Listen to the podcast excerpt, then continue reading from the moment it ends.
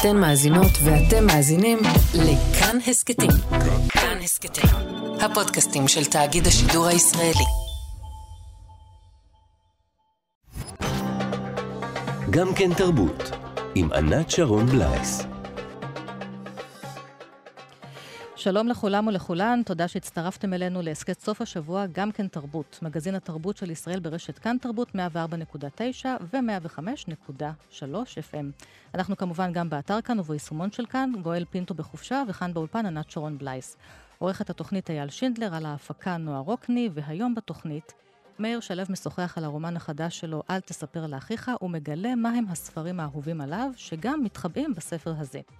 עומר בן רובי ישוחח עם זמרת האופרה הילה פחימה, שעשתה את כל הדרך מכרמיאל עד האופרה של וינה, וגם יחפש תחליף למילה גרוש, גרושה. ולסיום, שיחה עם הסופרת וובית וורקו מנגיסטו על ספרות אתיופית. שתהיה לכם האזנה נעימה. גם כן תרבות.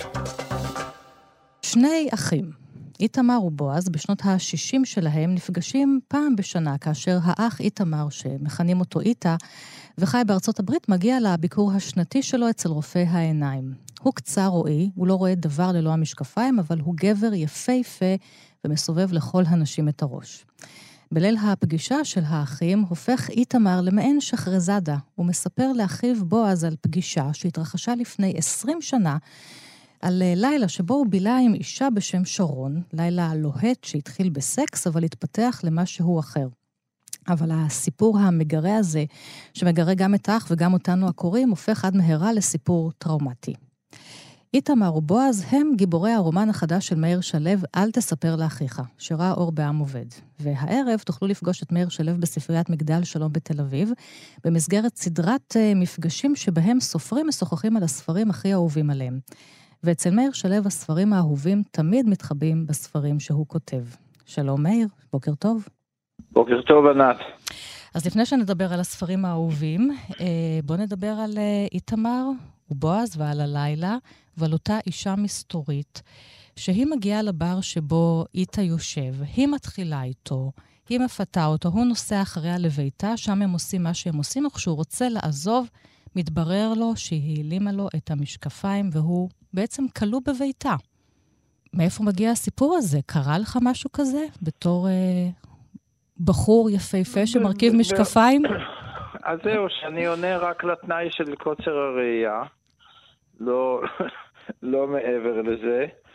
אה, זה, זה, זה קרה פעם כאיזה מין בדיחה שנמשכה כמה דקות, ולא הגיעה לקיצוניות אה, שמתוארת בספר. אמ, אבל כנראה שאיכשהו זה נחרט בזיכרוני, האפשרות, ש... ואני אגב קצר רואי הרבה פחות מאיתמר, אני לא חסר ישע בלי המשקפיים שלי.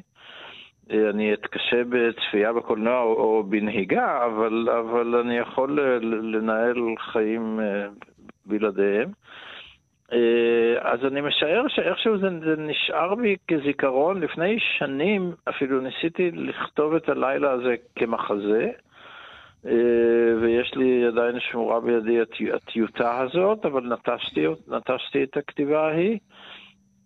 ועכשיו, ונושא המשקפיים גם שב וחזר אצלי בספרים אחרים. כן, אה, בעשו יש זוג אחים. בעשו יש קטע. שממש... מזכיר את ה... משהו מה... מהספר הזה, ש... שהאופטיקאי ש... שמתקין לו משקפיים כשהוא מגיע לארה"ב, גם שם, עכשיו אני חושב על זה, יש לי בן אדם קצר רועי ש... שעוזב את הארץ וחי נכון. בארצות הברית. אמ, אז, אז הוא אומר לו ש... שעם אישה, באיזשהו מפגש שיהיה לו עם אישה, היא בלי לומר דבר, או בלי להתרות מראש, או בלי לבקש רשות, תשלח ידיים אל המשקפיים שלו ותסיר אותם מעל פניו. הוא אומר, תקום, תקום ותברח, אל, אל, אל תישאר שם. טוב, אז איתמר לא כן. קם, לא קם ובורח. לא. אבל uh, למרות שזה מתפתח למשהו טראומטי, מפחיד, הוא יכול ללכת והוא נשאר, והוא בעצם משתתף באיזשהו משחק זהויות, באיזושהי הצגה. אמרת שרצית לעשות מזה הצגה. הם עושים כן. שם הצגה אחד לשני, אחרי אה, הסקס כן. הפרוע. קודם כל אני רוצה שלא תפתחי יותר מדי ציפיות בלב הקוראים. הסקס לא מאוד פרוע ולא מאוד מפורט. ו, והוא, אה, וגם הטראומה איננה, לא מדובר פה בחיי אדם, כן? כן. אבל, אבל אה, זה, זה, זה, הוא, הוא חווה חוויה לא נעימה, אבל מאוד מוש, מושכת מצד שני, כי, כי שניהם אכן באמת שיחקו משחק. אני מדבר בזהירות כדי לא לחשוף אה, הפתעות שמזומנות לקורא בספר הזה. יש שם שתיים, שלוש הפתעות שמשנות את העלילה. ואותן אנחנו לא נאמר. לא. בואו נקרא קצת אה, מאותו רגע עם המשקפיים, להסיר, לא להסיר, מהספר שלך. בוא בבקשה תקרא. כן, ובכן... אה, זה הרגע שבו היא, היא שולחת ידיה אל, אל, אל פניו ומנסה ל, להסיר לו את המשקפיים, והוא נסוג לאחור אה, בבהלה, ועכשיו אני קורא. אני מצטער, שבתי ואמרתי לשרון, מבחינתי זאת התקפה. היא חייכה, אני מתנצלת, סליחה, לא ידעתי כמה זה משמעותי מבחינתך. זה פשוט מאוד אמרתי, רק צריך לומר, תן לי בבקשה את המשקפיים, גדי, לא לשלוח אליהם ידיים. תן לי בבקשה את המשקפיים, היא אמרה, אני אנקה לך אותם. הם קודם נפלו על הקרקע והתלכלכו. ידיי שקודם מסרו את עצמן לאחיזתה ולבחינתה, ונהגו את המכונית אל ביתה, הסירו והגישו לה את משקפיי. צווארי כמו רגליי שהעלו אותי במדרגות ביתה אחריה קרב אליה את פניי. חרדתי מן הפח היקוש לי בבשרה ונסערתי מהרצון ומהסיכוי ליפול בו. במחשבה שנייה היא אמרה, אתה יותר יפה כשאתה בלי המשקפיים. גם את יותר יפה כשאני בלי המשקפיים. משעשע, אבל אני מתערבת איתך שזה משפט שכבר אמרת לאלף נשים אחרות. פניה היו קרובות מאוד, ברורות וחדות להפליא, ובעודה אוחזת במשקפיי נשקה לי פתאום על פי. נשיקה חטופה אבל ברורה, לא ניכור הנימוסין שאנשים מנקרים בו את זולתם, וגם לא פלישה של לשון ולא התפתלותה, אלא שפתיים רווחות מעט של החצן הנעים רך וחם, והן אמת לאמיתן, מגען כמראן, כמו ששיערתי לי אותן מהרגע שהתיישבה לידי בבר. היא נתקעה מעליי, ניגשה אל הכיור ושטפה את משקפיי כבקיעה וכרגילה. העדשות ממש התלכלכו, לא הרגשת? התקרבתי ורחנתי כדי להיטיב לראות טיפת סבון כלים מכל צד של, עדש, של כל עדשה, רפרוף עדין של אצבעות תחת זרם דק, כמוני ממש. אני מעריכה את האמון שאתה נותן בי, היא אמרה. תאר לך שהם יישמטו לי פתאום מהיד ויישברו. תצטרכי להסיע אותי בחזרה למלון, אמרתי, ולהעלות אותי אל החדר שלי. אני באמת לא יכול לעשות כלום בלעדיהם, רק להשחיל חוט במחט ולקרוא את האותיות הכי קטנות. מאיר, אתה קורא את זה, ואני נזכרת, אתה יודע, בקטע שבו אתה מספר על עצמך, אני חושבת, שאתה הולך, אה, שאתה מתבייש כילד, אתה לא רוצה משקפיים, כן. ואז אתה הולך ומדבר עם שיח, כן? ובסוף אין ברירה ועושים לך משקפיים, כי אתה מדבר עם שיח ב, ב, במושב בנהלל. כן, אני העלמתי את קוצר כן. הראייה שלי ב... ב... בהצלחה במשך תקופה ממושכת, אפילו ההורים שלי לא הרגישו שאני קצר רועי, כי בשנות החמישים, אני חייתי בשנות החמישים בנהלל לשנתיים כן. וחצי בכיתות ד'-ה', ובמושב הראשון של, של ההתיישבות העובדת, נכד של חלוצי העלייה השנייה עם משקפיים, היה פחות או יותר הודעה פומבית שהציונות נכשלה. זאת אומרת, לא, לא זה מה שהם רצו. זה מעבר, בכלל בשנות החמישים לגלגו על ילדים עם משקפיים, גם במקומות אחרים, אבל, אבל בהתיישבות העובדת הוותיקה זה ממש נחשב סוג של כישלון ואי עמידה בסטנדרטים כן. ובאידיאלים ובעקרונות. אז, אז כשכל הילדים שיחקו בחוץ בהפסקות, אני הלכתי לספרייה של בית הספר וקראתי. כי את הספר אפשר לקרב לעיניים ואת העולם קצת קשה, אבל בסופו של דבר המורה שלי לחשבון, יעקב מאסטרו, זיכרונו לברכה, הבחין שאני, שאני פשוט לא קורא, לא קורא את זה בצורה שהוא כותב על הלוח. כן. ו...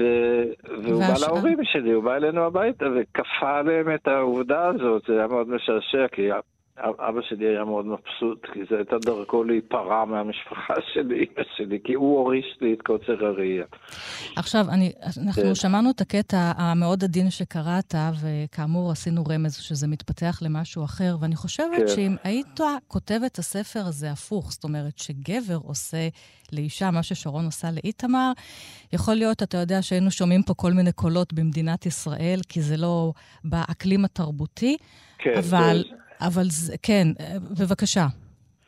זה היה בוודאי מתפרש על ידי אה, אנשים שנוטים לפרשנויות מהסוג הזה, זה היה מתפרש כמעבר להטרדה, כן? כתקיפה. הרבה מעבר, כתקיפה, נכון? בדיוק. כן, גם הוא אומר לה בשלב מסוים, אה, את מנצלת אה, חולשה גופנית שלי, את מנצלת מום שלי. כן. הוא אומר לה כשהיא לא מחזירה לו את, ה, את, המשקפיים. את המשקפיים שלו. או מחביאה לו, מחביאה לו אותם, ו- וזה נכון, זאת אומרת, היא, היא, היא באמת עושה את זה, אבל בצורה שבה רואים היום את יחסי הכוחות, אם זה היה הפוך, זה, היה, זה, כן. זה לא היה עובר. בקלות הזו. בדיוק, אז אין פה איזושהי כתיבה, יש פה איזושהי כתיבה עם מודעות, לא משהו תמים, אבל אתה, זה, זה, מקרב, זה בעצם מחבר אותנו לספרים האהובים עליך, כי אתה אומר לי, בעצם, מה היו רוצים ממני? הרי כבר אה, נשים אה, כלאו גברים, באודיסאה, זה לא, הספר. לא, לא, לא, זה כבר, כן, את, את צודקת כמובן במובאות, אבל לא, לא הייתי מציג את זה בצורה כזאת, אלא אומרים לי עכשיו אנשים שהספר שלהם מזכיר להם כמובן קודם כל את הסיפור האדונית והרוכל של אה, עגנון, ויוסף, שבו... כן.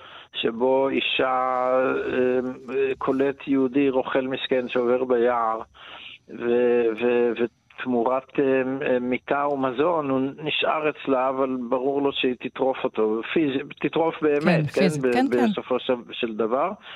ו, ו, ומזכירים לי את הסרט מיזרי, ש, שבו בדיוק. אה, מישהי קולט סופר שהיא נכון. לקחה טרמפ, או שהיא הייתה לו איזה תאונה, תאונת דרכים, כן. ולא נותנת לו ללכת אחר כך.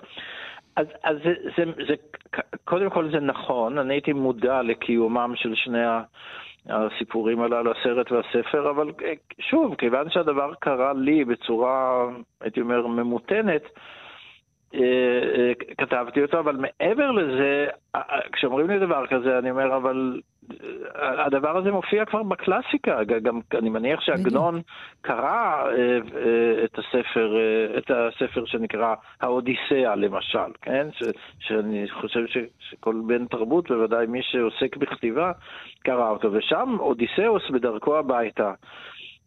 מסע שלקח לו 20 שנה בין היתר כי הוא נעצר על ידי שתי מארחות נשים, כן. נשים, האחת היא קליפסו, ממש בהתחלת המסע, השנייה היא קירקה, אה, ש- שהפכה את אה, מלאכיו לחזירים, ושתיהן התאהבו בו, אודיסאוס היה גבר שמעורר אהבה, ו- ואיכשהו יש הרגשה שגם הוא מאוד רוצה לחזור הביתה, אבל הוא לא ממש ממהר. כן, שבע, אצל קליפסו שבע שנים הוא בילה. כן, ושם אני קורא לך עכשיו... אז מצד אחד היא לא נותנת לו אה, ללכת, מצד שני הוא מתענג אצלה גם. אני פה בינתיים פשפשתי כן. ומצאתי את ה... את ה... איך, איך, אה, הוא, הוא, הוא יושב באי של קליפסו שהיא אחת הנימפות. נימפות זה מין חצ, חצי אלה, זה לא כן. אלה שלמה. אה, ואז אתנה אה, מדברת לו על עינויי, מדברת עם שאר האלים, על, מספרת להם כל עינויי אודיסאוס. בליבה לא נעצבת על שבטו בהיכל הנימפה. אני קורא מהתרגום הישן של צ'רניחובסקי, אז השפה פה ושם אה, אה, מליצית. אה, אין זוכר כבר את אודיסאוס האלוהי, אשר מלך עליהם ויהי כאב רחום לעמו, והנה, שימי לב, שוכב על אי וסובל תלאות נוראות בהיכל קליפסו הנימפה, העוצרה בעדו על כורחו, אשר לא יוכל ללכת אל ארץ מולדתו, יען אין לו אוניות תאונות משוטים, ואין רעים לאורחה עמו, לשלחו אל, על גבי הים זרחיו הידיים. ואז היא מתארת גם את הצרות כן. שקורות בינתיים עם פנלופה אשתו וטלמחוס בנו. אז קליפסו וקירקה כולאות אותו, כל אוטוטו, כן, ואני גם, אה, וזה אחד הספרים שתדבר עליהם הערב, וגם אה, יוסף ואחיו, הספר אה, המונומנטלי של תומאס מן. כן. ושם אשת פוטיפר ויוסף, הנה לכם עוד אישה. אשת פוטיפר. בדיוק. תראי, שם הוא כלוא בביתה משום שהוא העבד שלה, של כן. בעלה. וכיוון שיוסף הוא בחור גם מאוד מוצלח. הוא מאוד יפה. וגם מאוד יפה. אז בעלה מצד אחד... אה, ממנה אותו על כל ביתו, הוא בעצם נעשה מנהל הבית, ואשתו חושקת בו. אה, אגב, חז"ל דרשו ופרשו שגם פוטיפר עצמו חשק ביוסף. אה, ויש רמזים אצל חז"ל בכלל ש- ש- שיוסף עורר תשוקה גם בין כמה מאחיו, לא רק... כן. ותומאס מן גם מתאר את התקיפה שלו על ידי האחים ממש במונחים של אונס, שהם תוקפים אותו וזורקים נכון. אותו לבור, ואחר כך מוכרים אותו ביוסף. כן, התנ"ך הרי מאוד חסכן, ותומאס מן, מה שהוא עשה ביוסף ואחיו, זה כן. בעצם... הרחיב, הרחיב, הרחיב כיד הדמיון, וזה עוד. ספר שתדבר עליו הערב. כן. וספר נוסף, לוליטה, שגם מתקשר כן. פה. ויצחק שלו, אביך, המשורר, כן. המורה לתנ"ך, הוא הושיט לך את לוליטה בגיל 14. כן. אמר לך, אתה רוצה ספר, ספרות טובה מצוינת, תקרא לוליטה. כן, ההורים שלי פקחו עין על הקריאה שלי מגיל צעיר. כיוון שאבי היה משורר ואחר כך נעשה גם סופר, וכיוון ששניהם היו מורים, אה, הנושא של הקריאה היה מאוד חשוב בבית, והם פקחו עין, ומעולם לא לקחו ממני ספר ואמרו, זה לא בשבילך, אתה יותר מדי קטן. אה, למשל, את, את מאהבה של הלדי צ'טרלי, שהיה אז הספר האירוטי ביותר שאפשר היה לקנות מעל השולחן, אה, קראתי בבית בנוכחות הוריי שהייתי בן 12 או משהו כזה. ראיתי שהם מחליפים מבטים, אבל השאירו את הספר בידי כי זה היה ספר טוב. ספרים לא טובים הם לא נתנו לי לקרוא, אני לא רוצה לציין שמות. אבל היה ויכוח גדול בבית. אבא שלי לא כל כך אהב את הנסיך הקטן והדביק גם אותי ב... ברגש הזה, ואימא שלי אהבה מאוד את הספר והיו ויכוחים גדולים. על כל פנים, הוא, הוא נתן לי את לוליטה. בגיל 14 אז זה תורגם בראשונה לעברית, ואמר, תקרא, זה ספר טוב. הוא אמר, זה תהיה לך חוויה ספרותית, עכשיו אני, מה, בגיל 14 בכלל הבנתי מה כתוב שם? אני לא, לא, לא, לא, לא הייתי בענייני פדופיליה, לא אז ולא היום, אבל בוודאי שבגיל 14 הדבר היה... חריג לחלוטין. הבן שלי בן 14 היום, לתת לה לוליטה? אבל בתרגום החדש. בתרגום החדש, בסדר. ש... כן, כן, התרגום הישן היה ממש גרוע, והתרגום החדש טוב מאוד. מאיר, אה, לסיום אני רוצה לו, לשאול אותך, אז אנחנו מדברים פה הרבה על משקפיים ועל גברים יפים ועל אה, מין, אבל בסופו של דבר הספר הזה עוסק בעיוורון. העיוורון לא רק של הגיבורים שלך, העיוורון שלנו, שלי, כקוראת. אתה רוצה לומר לי משהו. שגם אם את חושבת שאת רואה או את אה, מרכיבה משקפיים, כדאי שתציצי, תביטי שוב. יכול להיות, זו פרשנות לגיטימית, לכל קורא מותר לפרש את מה, שהוא קורא. אני, מה, מה שאני אומר לקורא שלי בכל ספר שאני כותב זה, יש לי סיפור. יש לי סיפור לספר לך. אני חושב שזאת גם החובה של כל, של כל סופר וסופרת. החובה הראשונה שלהם היא לספר סיפור. אם הם רוצים, אמר לי פעם, שהייתי בחור צעיר, אמר לי הסופר שאני מאוד אוהב, דוד שחר, זיכרונו לברכה, כן. שהיה חבר של הוריי, אמ, אמר לי, אם במקרה גם אתה תכתוב יום אחד, אז הוא אמר, אם אתה תרצה לתקן את העולם, אז תכתוב מאמר בעיתון, ואם אתה, יש לך סיפור, תכתוב רומן, זה, זה, זה העניין. ולכן אני לא אוהב לא ספרות חינוכית ולא ספרות פוליטית. אני רוצה לספר סיפור. עכשיו, למשל, על, על האדונית והרוכל של עגנון, תלו תילי תילים של פרשנויות, ש, שהספר הזה הוא אלגוריה ליחסים שבין היהודים לגויים, לאירופה, ליהודים שמתבוללים, ש, שרוצים את ההשכלה וכולי וכולי, והנה, כאשר האישה הקטלנית הזאת אירופה. כן. אני, אני לא בטוח שעגנון התכוון במשל הזה. אני גם לא בטוחה שעגנון התכוון כן. לזה. וסיפור, סיפור בתוך סיפור גם יש בספר שלך. גם אנחנו הרי יושבים כן. ומקשיבים uh, לאיטה, ויש פה עוד הרבה דברים, ושוב, גם נשים חזקות כמיטב המסורת, uh, גם נשים באמת uh, גדולות מן החיים שאתה כותב עליהן. אחת מהן אפשר גם לראות בימים אלה על הבמה בקאמרי, את יהודית, גיבורת כן, נכון. כימים אחדים. נכון. אז uh, מאיר שלו, הערב בספריית מגדל שלום בתל אביב, אתה תבוא עם הספרים האהובים עליך לדבר עם הקהל, והספר החדש שלך, אל כן. תספר לאחיך רע אור בעם עובד. אני מאוד מודה לך. תודה, יום תודה. גם כן תרבות.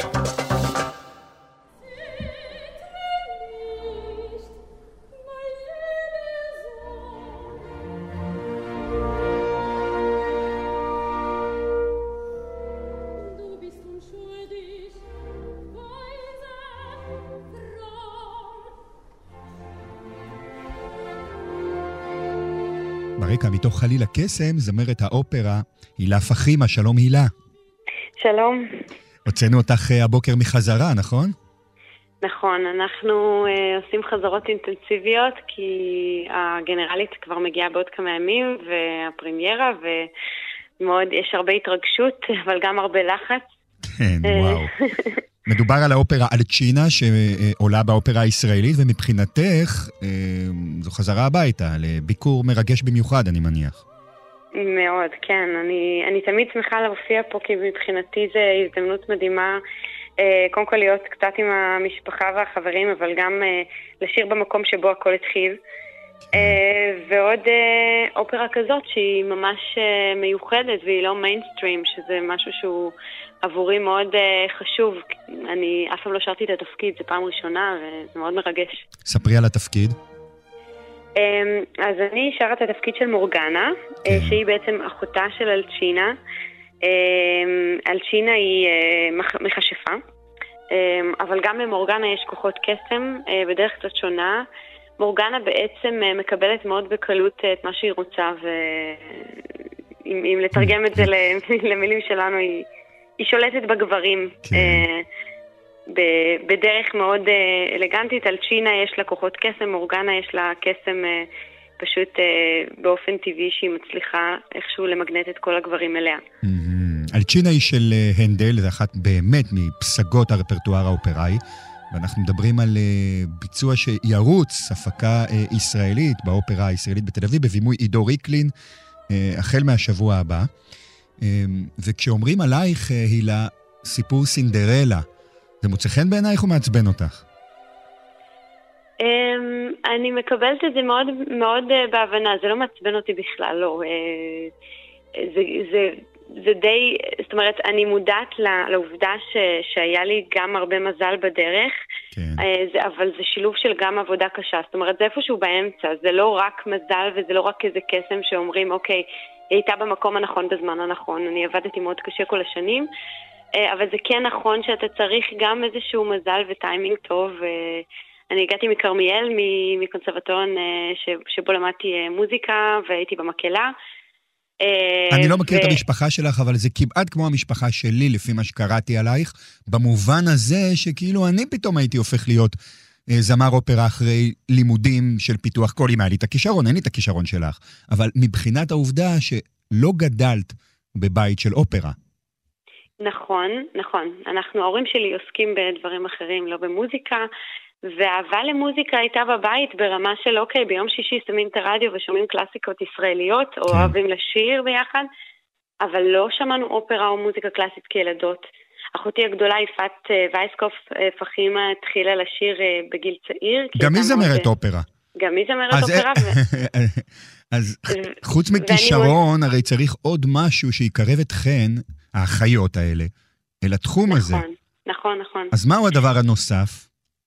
אמ, אני מניחה שזה משהו, זה משהו ש, שאנחנו סוג של יצרנו ביחד, אהבה או שפה משותפת, שבבית הצלחנו פשוט אה, אה, ליצור לנו את הנישה שלנו ואת הכיף לשיר ביחד, לעשות הצגות ולגלות את הבמה ביחד. אני חייבת להגיד שאחותי הייתה, אני תמיד אומרת את זה, המורה הראשונה שלי, כי אני יותר צעירה ממנה בחמש שנים והייתי מאוד ביישנית, ו...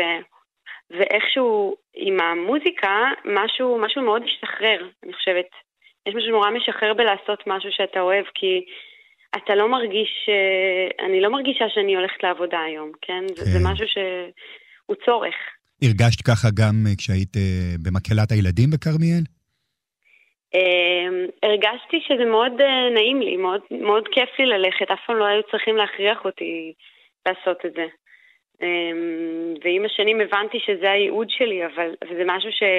היה לי מספיק, מספיק מזל כדי למצוא את הייעוד בגיל כל כך קטן, ולא נכון, להתחיל לחפש אותו. נכון, לגמרי, אבל אני רוצה רגע להתעכב על המעבר שלך ממקהלת ילדים אל תחום האופרה, שהוא אה, תחום שנחשב, לפחות בארץ, מאוד אליטיסטי, לא נגיש, אה, לא בתחומי המוזיקה הפופולרית. הרי היית יכולה להיות אה, זמרת, היית יכולה לפתח קריירה של סולנית, היית יכולה להיות אה, בלהקת אה, רוק, בלהקת פופ, היית יכולה אפילו לגשת לתחומים של מוזיקה קלאסית, ובכל זאת הלכת אל תוך האופרה. נכון. מתי גילית אותה? אמ, אני זוכרת שבגיל אה, בערך 15 הייתי פעם ראשונה באופרה הישראלית, וצפיתי בריגולטו mm-hmm. של ורדי, וכבר אז המורה שלי לפיתוח קול נתנה לי בין היתר גם כמה קטעים קלאסיים. אני פשוט הייתי בשוק מהגודל של ההפקה, מה, בהפקה כזאת של אופרה ההשקעה ש, שנותנים שם זה פשוט משהו שלא קיים במוזיקה קלה, זאת אומרת, גודל התזמורת וה, וה, והצוות הטכני והזמרים כמובן, והמקהלה, והכל אה, מתוקתק עד הפריט, עד, עד הפרט, סליחה, הכי קטן, כן. אה, ובנוסף לזה, אה, כמובן המוזיקה, שיש משהו במוזיקה קלאסית ש, שהוא כל כך אה, אה, הוא כל כך אה, מיוחד, זאת אומרת, יש שם שילוב של תיאטרון, של שפה, של תרבות אחרת, אה, ו- ומוזיקה ברמה הכי גבוהה. כשאת צופה בריגולטו, נורא... את מגיעה לשם אה, באיזו מסגרת? מסגרת כיתתית? מסגרת בית ספרית, כן. בית אני ספרית. הייתי במגמה למוזיקה בכרמיאל, שהיא ברמה ממש גבוהה, אבל כמובן, אה, פעם ראשונה בגיל 15 זה, זה, זה, זה, שוק, כאילו... כן, לגמרי. אבל את יודעת, אז אני בכוונה התעכבתי על זה, לא סתם אמרתי את זה, כי אני חושב שאם שומעים אותנו אה, אנשים שאחראים על חלוקת תקציבים, על הקשר בין מוסדות חינוך לבין מוסדות תרבות, הנה, זמרת אופרה ישראלית ברמה בינלאומית, כמוך, גילתה את האופרה בכלל במסגרת בית ספרית, לקחו אותך מהכיתה. נכון, נכון, נכון. כמה זה חשוב. נכון. כמה זה חשוב. זה סופר חשוב, ויותר מזה, אני גם מאמינה ש... אני גם מאוד חושבת שילדים הם הקהל הכי טוב לאופרה ולמוזיקה הקלאסית, כי האוזניים שלהם ניטרליות. אנחנו, אנחנו מלמדים אותם אה, ומחנכים אותם למה שהם... אה, ונותנים, פותחים להם את הדלתות לכל הסגנונות. ברגע שאתה לא משמיע לילד מוזיקה קלאסית בילדות, אז הוא מפספס משהו. יש פה, יש לנו אחריות, אני, יש לי ילד בן שלוש, ואני יכולה להגיד לך שהוא כבר ישב בכל חליל הקסם, כששרתי אותו בברלין את מלכת הלילה, כן. הוא ישב לאורך כל השלוש שעות, נכון? זה קצת ארוך לילד נורמטיבי שלא רגיל לזה, כן. אבל בכל זאת, הם, זה, זה מדהים אותם, ו, ו, ויש משהו במוזיקה הזאת, הקלאסית, ש, שאני חושבת שכל ילד חייב לצרוך, באמת. את חיה בחו"ל ועובדת בחו"ל בעיקר, נכון? כן, אני גרה בווינה באוסטריה, ו, ו, ומטיילת הרבה, נוסעת הרבה. ספרי על אה, בית האופרה בווינה, שבו את אה, בעיקר אה, מופיעה. אמ, אני הגעתי לווינה לפני כמעט תשע שנים. עשיתי שם אודישן, ואני זוכרת פשוט שברגע של האודישן כבר... ברגע שפתחתי את הפה לא היה אכפת לי מה יהיה התוצאה. נורא נהניתי מהרגע כי יש... וינה זה אופרה במיטבה, כן. ותרבות במיטבה, וכל האומנים הכי גדולים הופיעו על הבמה הזאת, זה היה פשוט חלום, ועבודה שם זה, זה הגשמה ענקית מבחינתי, שכל, באמת, יכלתי רק לחלום על זה, אז זה, זה ממש אה, זכות גדולה להיות שם. ועכשיו ספרי על סגירת המעגל, כשאת חוזרת, אה, את בחורה צנועה, אני שומע, אבל בכל זאת אני אגיד, את חוזרת ככוכבת בינלאומית אל האופרה הישראלית, ועכשיו נמצאת שם בחזרות, ספרי על זה. נכון. Um, האופרה הישראלית עבורי זה ממש משפחה, זה בית, זה, זה תענוג ענק לבוא לפה אני אף פעם לא מרגישה שזה אולי כבר, לא יודעת, שמווינה אני צריכה לבוא למקום שהוא פחות, לא, האופרה הישראלית מבחינתי ברמה וב... ובאיכות שהיא מביאה היא, היא ברמה הכי גבוהה וזה נורא כיף לבוא לפה. אני מרגישה שכולם מאוד מחבקים ובנוסף לזה אני חושבת שה...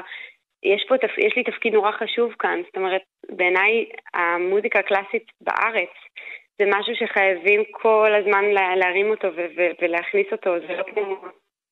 וזה לא שיש לו, אם אני מנסה לפענח את מה שאת אומרת, זה לא שיש לו זכות, אה, אה, יכולת לקיום עצמאי. צריך ממש בדיוק. לדחוף ולהשקיע בזה בניגוד למדינות אחרות במערב. נכון, נכון. ואני ממש מרגישה אה, אחריות אישית אה, כשאני באה לכאן להביא, אה, להביא לקהל הישראלי משהו שהוא, שהוא ברמה הכי גבוהה ושירצו לבוא, ואפילו במימוי עכשיו של אלצ'ינה אנחנו ממש מנסים להנגיש את זה לזמנים של היום. זאת אומרת, זה נשמע אופרת ברוק, את מי זה מעניין, כן? כן?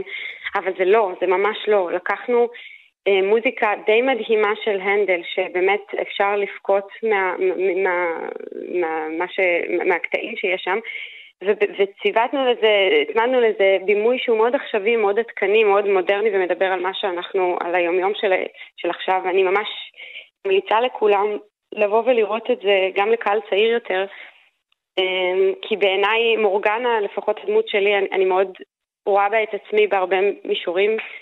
אה, ומאוד נהנית לעשות את זה. יש סיכוי, הילה, שנפגוש אותך אה, בתחומי מוזיקה אחרים. אה, אני אגיד בכוכבית פופולריים יותר, מיינסטרימיים יותר, או שאת באופרה נקודה? אני, אני מאוד אוהבת מוזיקה, אני הגעתי מתחומים שונים, זאת אומרת, שרתי בעבר גם ג'אז וגם מוזיקה קלה יותר ו, ומוזיקה ישראלית, ואני לא אגיד, אה, אני, אני לא אגיד לא למוזיקה טובה, אני מאמינה שבהרבה סגנונות אחרים יש, יש גם איכות אה, ברמה מאוד גבוהה, אז מבחינתי לעשות מוזיקה זה, ה, זה הדבר הכי חשוב.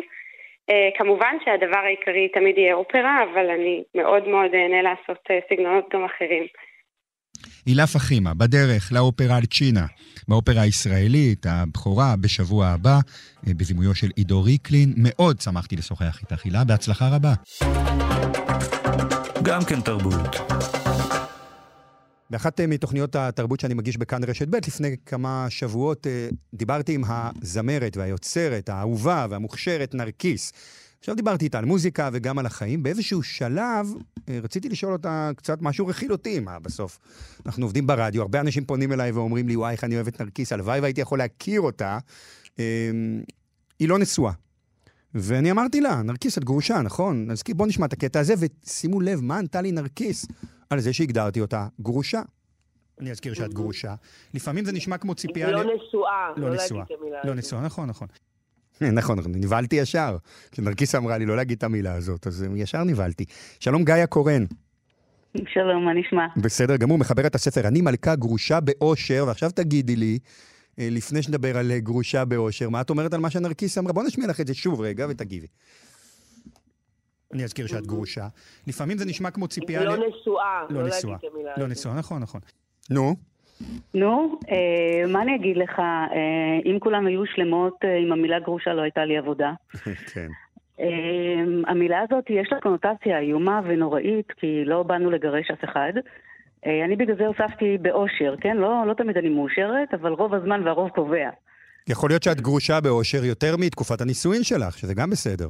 אגב, אני רוצה להגיד לך שרוב תקופת הנישואים שלי חשבתי שאני מאושרת, כי אני כזאת קצת שחיה בלה לנד. כן. ורק במבט לאחור הבנתי שאולי אה, פחות הייתי מאושרת. ואתה צודק, אבל זה בידיים שלנו אה, ליצור את התחושה שלנו אם אנחנו. אז אני מקריא מתוך, אה, מתוך מה שפרסמת, מתוך מה שהאקדמיה ללשון עברית פרסם באינסטגרם. שאלה, לאחרונה התגרשתי ואני לא מרגישה בנוח להגיד שמישהו גירש אותי. לציין שאני גרושה כי מישהו גירש אותי, זאת הרגשה קורבנית ולא נעימה. ואז השאלה היא, האם יש חלופה למילה גרושה, והאם תוכלו למצוא חלופה? אמ, ואת ממש נכנסת לעומק הדבר הזה, ספרי אני קצת. אני כן, פרסמתי, אמ, יש לי קהילה בפייסבוק שנקראת אני מלכה גרושה באושר, יש לי ספר, יש לי מותג שלם סביב העניין הזה, אני מטפלת בנשים גרושות, עושה סדנאות, וכל פעם עולה השאלה הזאת, בואו בוא נמצא כבר מילה תחליפית למילה המזעזעת הזאת. ובאמת היו לי מעל אלף תגובות, ואף אחת, כולל אני, שאני די מחזיקה מעצמי מישהי שטובה בשפה העברית וגם קצת ב... אתה יודע, לא, לא מצאנו מילה, כי, כי באמת אין. אני חושבת שהבעיה מתחילה בזה שקודם כל שהקונוטציה מאוד מאוד רעה, וגם קודם כל שיש את המילה בעל. ברגע שיש בעל, אגב, ל, יש בעל ואישה, לא המציאו מילה לאישה. יש בעל ואישה וזהו. אז uh, קודם כל בוא, uh, אני לא נבהלת של אף אחד, יש כתובה ומישהו קנה אותי. אז מראש הוא כבר גירש אותי, אז כבר יש את המילה הזאת גרושה שהיא לא באה טוב לאף אחד. אז רגע, אז הבעיה, של, הבעיה שלך עוד בכלל לא עם המילה גרושה, היא עוד מלפני כן, עם המילה הוא בעלך. נכון, עכשיו אני, באופן אישי אין לי בעיה לא עם המילה הזאת ולא עם המילה הזאת. ואני אסביר לך למה, כי אני חושבת שלא המילה הזאת ולא המילה הזאת לא מגדירות אותי. זאת אומרת, כמו שלא יגדיר אותי אם יש לי חור בשן, או אם אני שוקלת משקל מסוים, אם יש לי נכות. אז uh, יש לי הרבה דברים מעבר לזה. ברגע שזה לא מגדיר אותך, אז גם לא אכפת לך באמת מה, מה אומרים עליך. אבל כן אכפת אם... לך, עובדה. אכפת לי רק, בזה, רק אם זה מפריע לי. רק אם אני חושבת שהמילה הגרושה מגדירה את מי שאני, ואם הקונוטציה הזאת לא באה לי בטוב, כי תראה גם תגובות שקיבלתי לפוסט, אגב, מגברים אה, ממורמרים, נשואים או לא נשואים, אגב. לא, לא מגברים גרושים, אה, משומשת, בלויה, סחורה פגומה. עכשיו, ברגע שמספיק גברים אומרים את זה, ומספיק נשים מאמינות בזה שהן סחורה פגומה, פה מתחילה בעצם הבעיה. אז בואי נצרף, אומרת... בואי נצרף את uh, פרופסור צביה ולדן. שלום צביה. בוקר טוב. בלשנית. באושר, בוקר טוב באושר. כן, תראי, אה, כן, יפה. אה, אני בכלל אומר שהבעיה היא לא עם המילה גרושה, אלא עם המילה הבעלים. זאת אומרת, אה, הבעיה של גיא, לא בטוח שלי, אבל זה, זה עוד מתחיל לפני כן. וחוץ מזה, וחוץ מזה, אולי הבעיה היא לא מילולית. הרי בסוף... בוא נתחיל מבראשית. כן, יאללה. בוא נתחיל מבראשית, מפני שהגירוש נוכח כבר בגן העדן. נכון. בראשית פרק ג', האלוהים מחליט אה, אה, לשלח, כתוב, וישלחהו אדוני אלוהים מגן עדן, והוא בעצם, זה הגירוש, והפסוק הבא, ויגרש את האדם, וישכן מקדם לגן עדן וכו' וכו' וכו'. במילים אחרות, כבר בגן עדן הרעיון של גירוש ושל היפרדות קיים. אז יש לי מילה יותר טובה, צביה. לא, יש לי גם. אז בואי נהיה שליחה, בואי נהיה שליחות. אם שילחו אותנו, בואי נהיה שליחות. מצוין, אז אה, אני הכנתי סדרה של כמה אופציות של מילים חלופיות. אני כן רוצה להגיד משהו על מילים ועל ערכים בשפה. שפה וחברה זה צוות בצוות. אי אפשר להפריד ביניהם. השפה מעצבת את השפה, את החברה בדיוק כמו שהחברה מעצבת את השפה. השאלה היא מי עושה את זה. האם כן. עושה את זה האקדמיה, או הסופרים, או המשוררים. אז בואו נראה הצעה אחת שהציע משורר, אבידן, מותר ומותרת. נכון, הרי את מותרת לכל אדם. כן. חשוב, חשוב, חשוב, חשוב להקשיב למשמעות של המילה מותרת, כי העברית היא שפה כל כך יפה, שאין מילה שהיא חד משמעית או פשוטה או שטוחה. אז פעם אחת אה, יש בדיחה מפורסמת שאנחנו מספרים לילדים, היא שאלה לאוטובוס עם כלב, הוא שואל את הנהג, אני יכולה לעלות עם הכלב? כלב אומר לו, מותר אסור, אסור מותר. נכון? אם הכלב מותר, אתה כן. לא יכול לעלות על זה, כלומר, כן. אם הוא לא קשור. כן, הוא צריך להיות אסור כדי שיהיה לו מותר לעלות. אבל, אבל, את הולכת איתי, אבל את הולכת איתי לגמרי להיבט הפילוסופי, שזה יפה וחשוב, אבל אני שואל, מה דעתך על המילה גרושה? אה, אני לא אוהבת אותה, ואני מציעה חלופות מעבר למותר ומותרת. אני מציעה פרוק ופרוקה, שלוח, לא. פרוק ופרוקה. פרוקה זה לא טוב, זה מזכיר ג'וק. לא, לא חשוב, כמובן. אני לא מותרת, אני לא מותרת, אני מאוד אסורה, אני מאוד... אה, זה ישר זורק אותי למקום של זורמת. את יודעת, יש את האקדמיה ויש את מה שקורה בשטח כן. בסוף הקונוטציות. לא, אבל מה את אומרת, מה את אומרת על שלוח ושלוחה שהציע אה, צביה? ההצעה הזאת היא לא של האקדמיה, מותר ומותרת, זו הצעה של דוד אבידן, זו לא הצעה של כן, האקדמיה. כן, עכשיו, תקשיב, תראי איך את בוחרת לפרש את אה, מותר, וכמובן אין מילה שהיא נטו, יש לה משמעות אחת והיא פשוטה. כל אחת, אנחנו מלבישים עליה את המשמעויות. נכון. השאלה איך אנחנו רוצים להלביש אותם. עכשיו בוא נגיד משהו מרתק. בעצם נישואים או חתונה זה סוג של חוזה. נכון? נכון. כדי לפרק אותו צריך לשלם שטר, ושטר לגמרי, לא, תראי, קוראים- ב- זה, כן. זה חוזה דתי, ואם לא דתי, אז זה חוזה משפטי, אבל זה חוזה. נכון, זה סוג של חוזה קשר, לא משנה, נכון, אפילו ברית, בהסכמה. ברית. אז עכשיו, ברית, קשר, חוזה, כמה הסכמה. מילים יפות יש לתאר את זה, נכון. איזה שפה נהדרת, ואנחנו צריכים להתיר את הקשר הזה, כי זאת המשמעות של גירושים. גם כשעושים אותן באהבה, בהבנה, בהסכמה מלאה, עדיין מתירים קשר שבחלק מהמקרים הוא אפילו נשא פרי.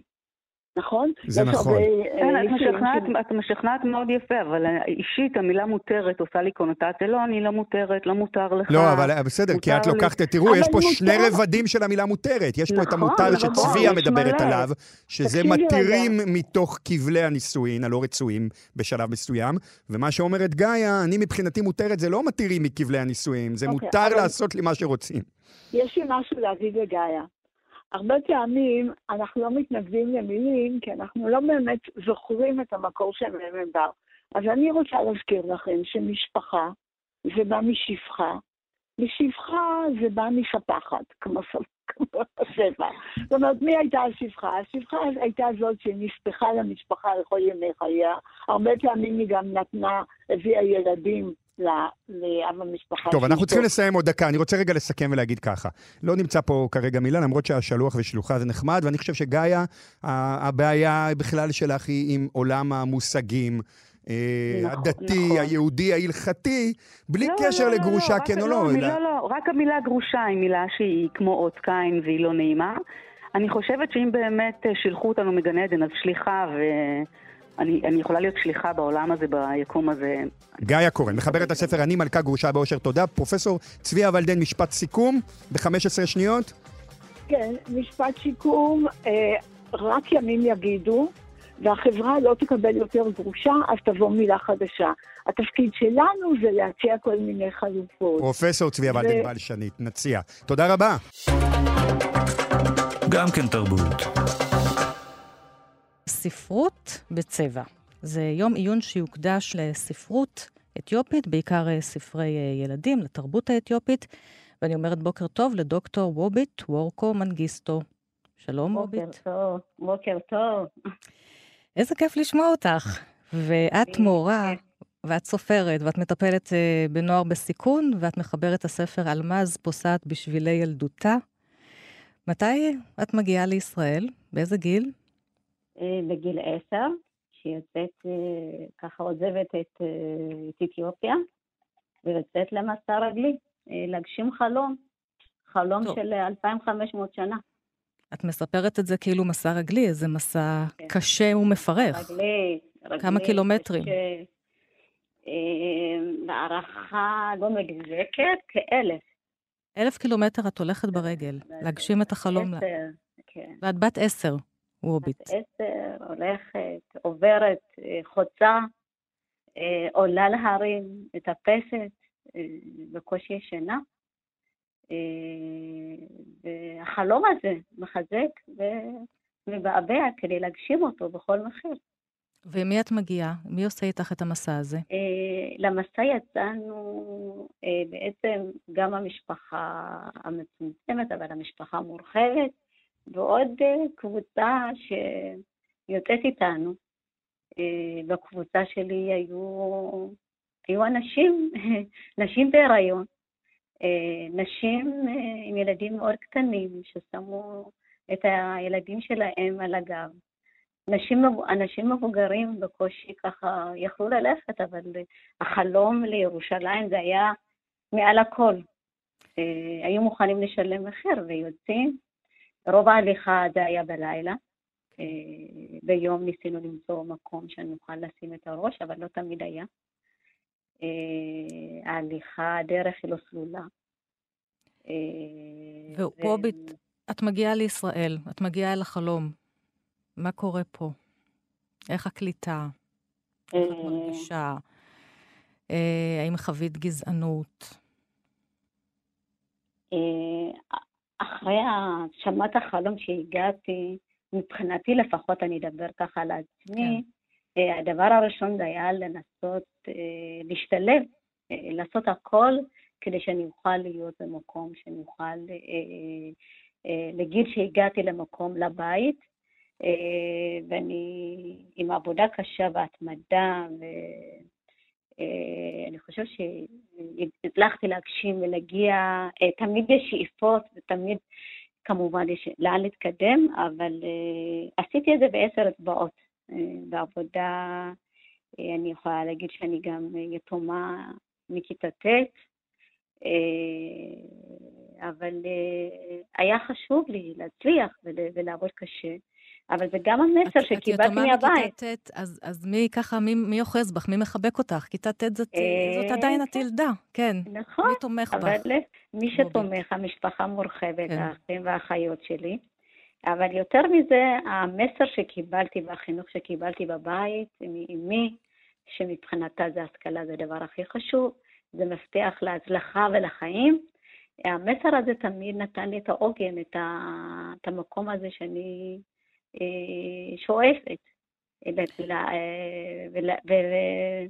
ואחרי שעברתי את המסע, ההליכה וההתמודדויות שהייתה במסע ובסודאן, אני לא רואה ששום דבר יכול לעשות בעדי. הכל קטן עלייך אחרי, כן. הכל קטן, אני יכולה להזיז, אני יכולה אה, באמת להגיע לאן שאני, רק אני צריכה לשים את המטרה.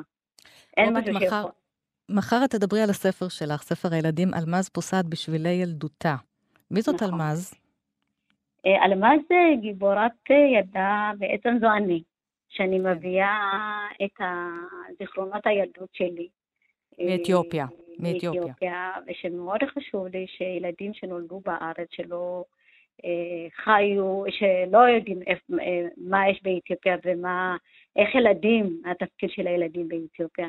כן חשוב לי להעביר אה, לילדים אה, את הזיכרונות, את המנהיגות של אלמז שבאתיופיה, את החוויות שלה. את יכולה ב... לקרוא, לקרוא קצת מהספר, אולי אפילו מהפתיחה שלו, בשביל הילדותי? אה, אז הספר נקרא אה, אלמז פוסעת בשביל ילדותה. כתבנו את זה ביחד עם אחיינית שלי, תקווה צדקה, שהיא בעצם נולדה בארץ, והדיאלוג שנוצר אה, ביני לבינה זה גם אחד הדברים שלמדנו, שאני למדתי המון, אה, וזה מה שיצר לנו, שבעצם היא נולדה בארץ והיא לא יודעת, ו- ודיברנו והבאנו, הבאתי את הסיפור האישי שלי. כדי שהיא תדע. שתדע, ו- ואת החוויות, את הזיכרונות, את המשחקים ששחקנו באתיופיה. ההליכה לבית ספר. אה, את רוצה שאני אקרא אחד... כן, תקראי, כן, עמוד אחד, קצר, כמה שורות. אה, אז אה, שבילי ילדותי, זיכרונות ילדותי יש לי המון, כמו שבילים שמובילים אל תוך הארמון. לפעמים טובים הם, ולפעמים רעים. לפעמים שמחים הם, ולפעמים עצובים. זיכרונות צפים בכל שעות היממה. ונוף ילדותי הוא, עבור, הוא עבורי כמו אוויר לנשימה. אוהבת אני תמיד להיזכר בחיים שהיו לי לפני שהגעתי לישראל. כאשר גרתי בארץ רחוקה, בכפר קטן במדינת אתיופיה, איזה כיף לזכר ברגשות נעימים. ככה סתם כשעצוב לי לפעמים. והספר הזה את תרחיבי עליו מחר ביום העיון במכללת אורנים, שיוקדש לספרות נכון. אתיופית, וחשוב לומר שספרות אתיופית זה ספרות לכולם, לכולנו, זה לא רק עבור הקהילה האתיופית. אה, את זכית בפרסים רבים, בעיקר אה, בתחום החינוך. מה את אה, רוצה להביא אל החינוך. אגב, דיברתי קודם על הרפורמה שרוצים אל, ככה לצמצם את אה, מקצועות הרוח, שבעצם יצמצמו לנו את כל הידע התרבותי, במקרה הזה גם הידע התרבותי האתיופי לתלמידי ישראל. זה מה שעלול, עלול לקרות. אז כאשת חינוך, מה את רוצה להביא אל הילדים? אמ, אני רוצה שילדים יגדלו עם זהות אה, חזקה ורחבה כמה שניתן. שכל אחד שמגיע, לא משנה מאיפה הגיע, שהוא יכיר כן. ויתחבר לשורשים שלו. אה, ולכן... וגם גם יכיר שורשים של ילדים אחרים. גם אחרים, ש... בטח, כן. שיהיה לנו חברה אה, רחבה, אה, רב-תרבותית, שכולנו נוכל להכיר ולדעת שיש לנו משאב, הון אנושי מגוון.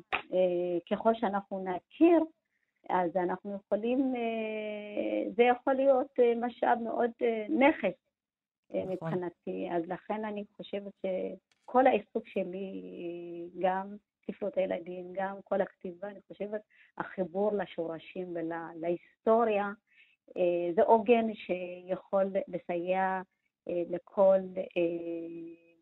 ילד ולכל איש חינוך ש, שאמור לעסוק, לתת ולחנך זה ארגז כלים מבחינתי שאני רואה בזה... כן, ובתוך החינוך צריך לשמור על, ה, על האפשרויות התרבותיות. אה, לסיום, אני אבקש ממך אה, לקרוא מספר שירה חדש, אני רצה לאחור, ספר השירה שלך, שיצא okay. אוקיי. ממש באחרונה. רגליי okay. הסוחפות דרך אדמת סודאן. בבקשה, רוביט. אז הספר הזה, קודם כל, ממש מתרגשת, שהוא יצא ממש חדש-חדש. אה, רגלי הסוחפות דרך אדמת סודאן. רגלי אשר אינן יודעות מנוח. לא פגשו את הייאוש. בגיל שנה היו לי עוגן לעמוד ולרפוע. רגלי שצעדוני במשך שבועות רבים במדבר, ולפני כן הוליכוני אל בית הספר בנחר. בקור, בחום, בתחזיות אימים, בבוט, בשלוליות וביובש של סודאן. אף פעם לא אמרו לי נואש, ולא הקשולוני אף לא אחת. אלא הרימוני והניפוני אל עם. רגלי הסוחפות ישחקו באדמה, החצוצה הרותחים הפיקו בכי תמרורים. רגלי עברו בורות לכדי תקומה. רגלי הצועדות דרך אדמת סודאן הספוגה בדם השריעה. סחפוני אל ארץ ישראל. אדמת סודאן הספוגה בדם השיירה. סחפוני אל ארץ ישראל. הדם של החולמים שלא הגיעו. מאתיופיה לישראל. דוקטור ווביט וורקו מנגיסטו, אני מאוד מודה לך. כן, כן. אגיד משפט, קודם כל למכללת אורנים שעושים כנס נכון. כזה יום עיון, יוזמה מבורכת, אני חושבת השינוי זה מתחיל משם. בדיוק. Uh, ככל שאנחנו אז... נרחיב, וזה באמת, uh, נגיד תודה שזו יוזמה שנראה שם שירה, סיפור, אומנות, ובאמת... מוזיקה, כן, יש משתתפים מוזיקה, רבים. משתתפים רבים ויוצרים וכותבים מדהימים.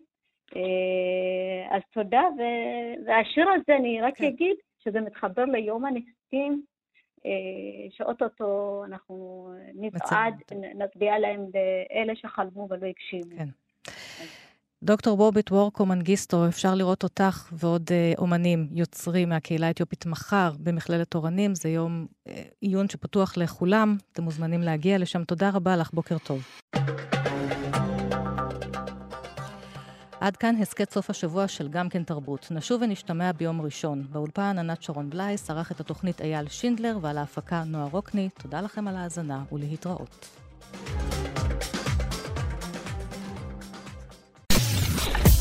אתן מאזינות ואתם מאזינים לכאן הסכתים.